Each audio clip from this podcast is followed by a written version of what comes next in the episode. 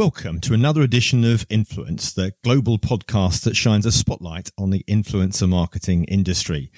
My name is Gordon Glenister, and among my many roles, I'm the global head of influencer marketing at the Branded Content Marketing Association, which is a professional membership association representing the branded content and influencer marketing industry.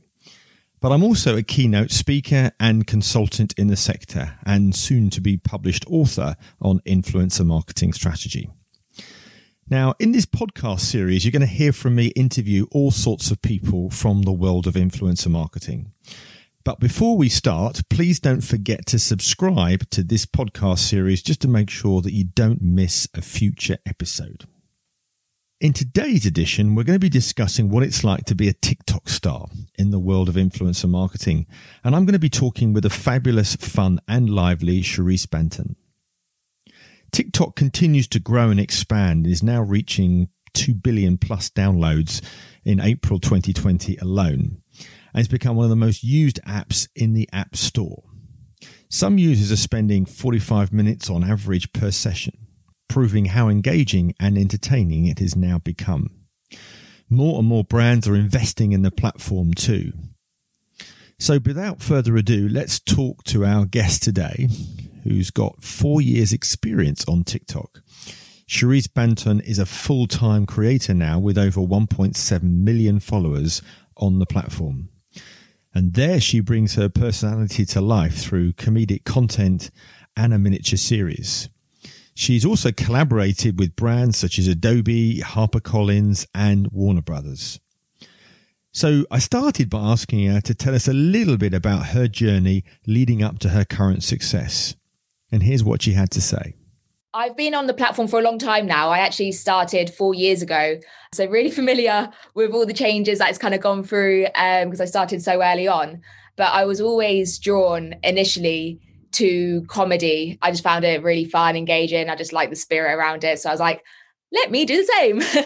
so I've always kind of stuck in that niche. And as time has gone on, I guess the content has kind of adapted because initially there was a lot more like take sound and bring it to life through acting as opposed to using my own voice. Whereas now I'll do a lot more of my own voice and own sketches and that kind of thing. So a lot more creative content. But yeah, other than that, it's been like comedy through and through, really. Apart from here and there, I'll do a bit of dance.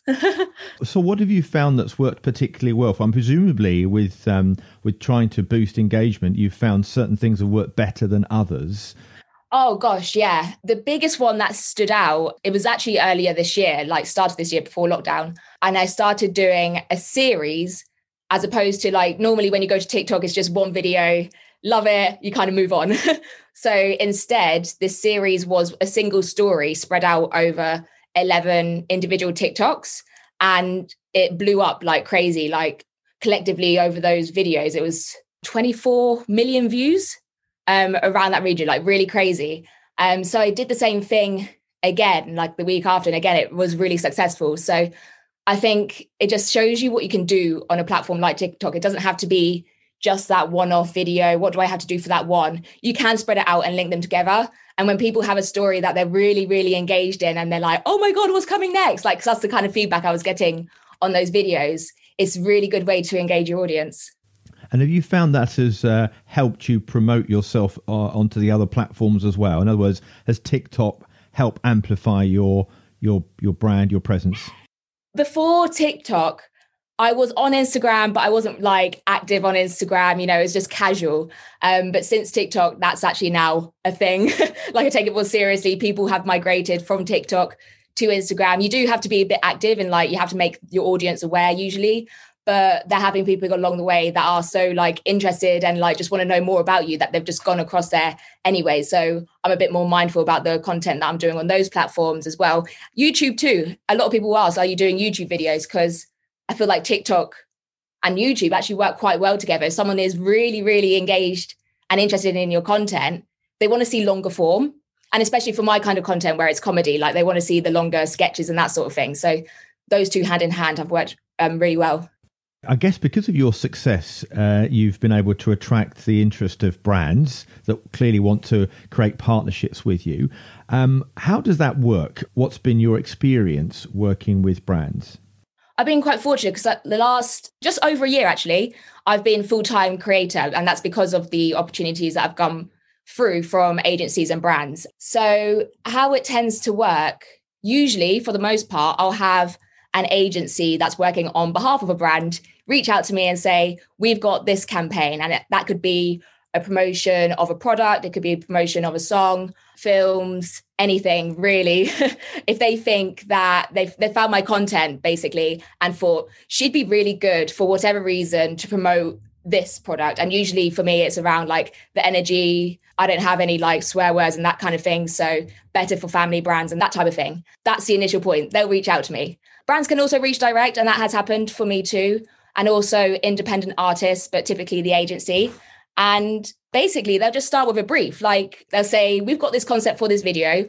Can you do this kind of video with this product? So that might be a dance, as an easy example. It could be, We want you to create a sketch around um, the product or the song, whatever it may be. And basically, we just work out, okay, what's the pricing going to be? And then I'll be happy with the brief. I'll give them my interpretation of, okay, I'd like to go with this idea. Does that work for you? We all agree, we're all happy, and we kind of go ahead and create that first concept. And usually after that, the brand or the agency will get the opportunity to review that and say, okay, we really like that first draft, but can you tweak the opening to be a little bit different in this way? Or can you say this at this point? They'll usually get like a couple of tweaks if if they want to. Sometimes it's just like, oh, brilliant, let's go. but yeah, and then you get it posted. I'm guessing, presumably, though, there might be instances where people have asked you to do something and you say, well, I'd like to work with that brand, but I, you know, I'm not so happy with what they're asking of because that doesn't resonate with my audience. Yeah, so I've had that happen a few times. Um, I think that's really important for creators to say no when it's not the right opportunity for them or their page. Like some brands have reached out and the product or the message just isn't right for my audience and it's just not going to work. It wouldn't make sense for me because it's coming out the blue. It wouldn't make any sense. Why is Cherie suddenly talking about this product that she'd never use? it just wouldn't make sense. And you wouldn't get anything out of that for either myself or the brand. So you have to be able to say no. And also, there have been briefs along the way where they've got an idea of how to present their message, which really isn't the best way to do it on TikTok because it would stand out as an ad. Like that has been the pitfall with some of the briefs. And I've had to say, look, I'm happy to work with you, but we'd need to tweak it in this way and that way because you telling me to talk about go to da da da da dot com in the video is going to just stand out like a sore thumb and it's it's not natural to TikTok. Like if you want it to be successful, it has to be a native video to TikTok. So yeah, that's the best way to get success and not have it stick out to my audience like, what, what the hell is this?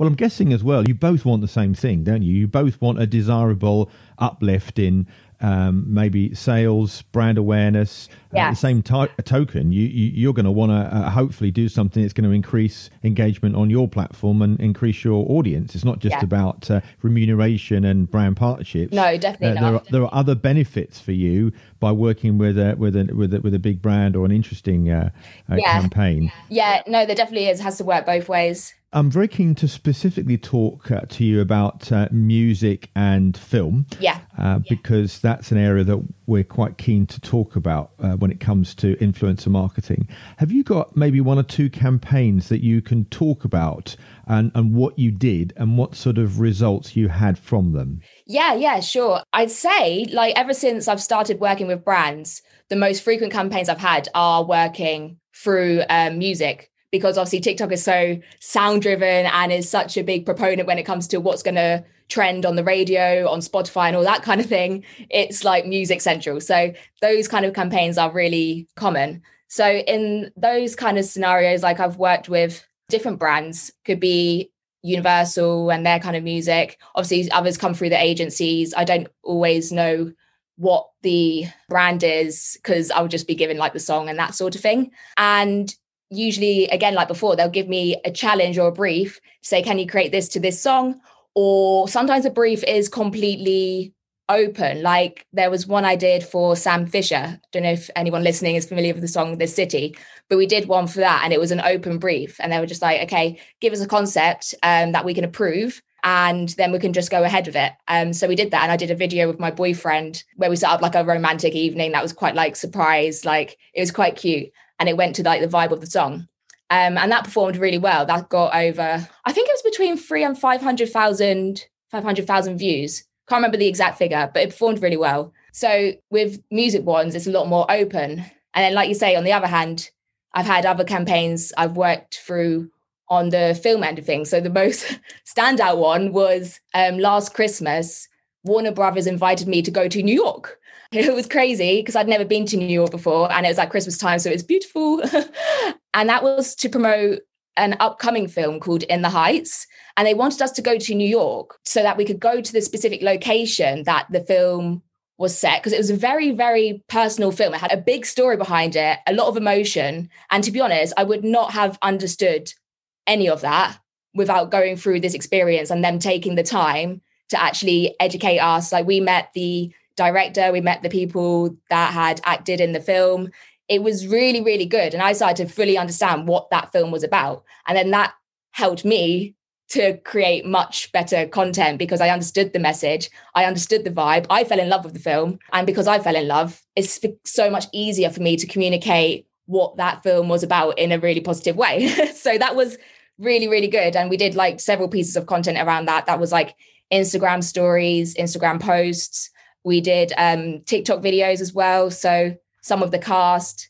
So there's a whole mix of content that came with that. And I think just having that story and understanding really, really helped to create a more successful campaign and much more convincing and enjoyable as well for the audience. So, I mean, I think what's interesting about what you said there is brands that think about educating their creators, almost like brand immersion, yeah. can be so much more successful, can't they? And then there's been a real trend, I think, is long term partnerships, not just one off campaigns. And that, of course, is where this sort of brand immersion comes out. So you be, it's almost like you become an ambassador for that brand. Yeah, I actually prefer that approach because if you're going to genuinely, if you think about influence marketing as a general, if you're going to genuinely influence someone, you have to genuinely care about what that brand is about. So having one, an understanding about what they are about and why their values resonate with your own will make any content far more convincing initially. And then, like you say, having a long term partnership, I think, is actually far more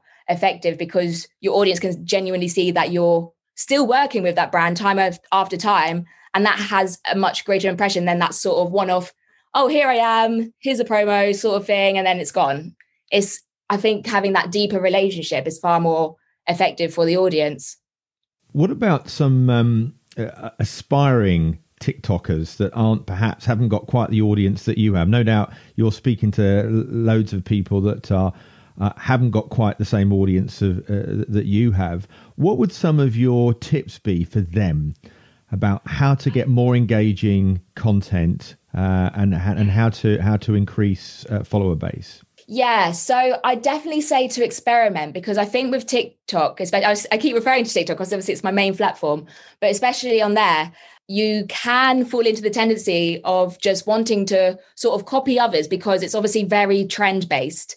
And you don't have to be that. You can, if you are going to do the trends, add your own stamp on it. I would definitely say that. But don't feel so restricted like, oh, do I have to do a dance or oh, do I have to do this kind of content because that's a kind of challenge that's trending? Like, you don't.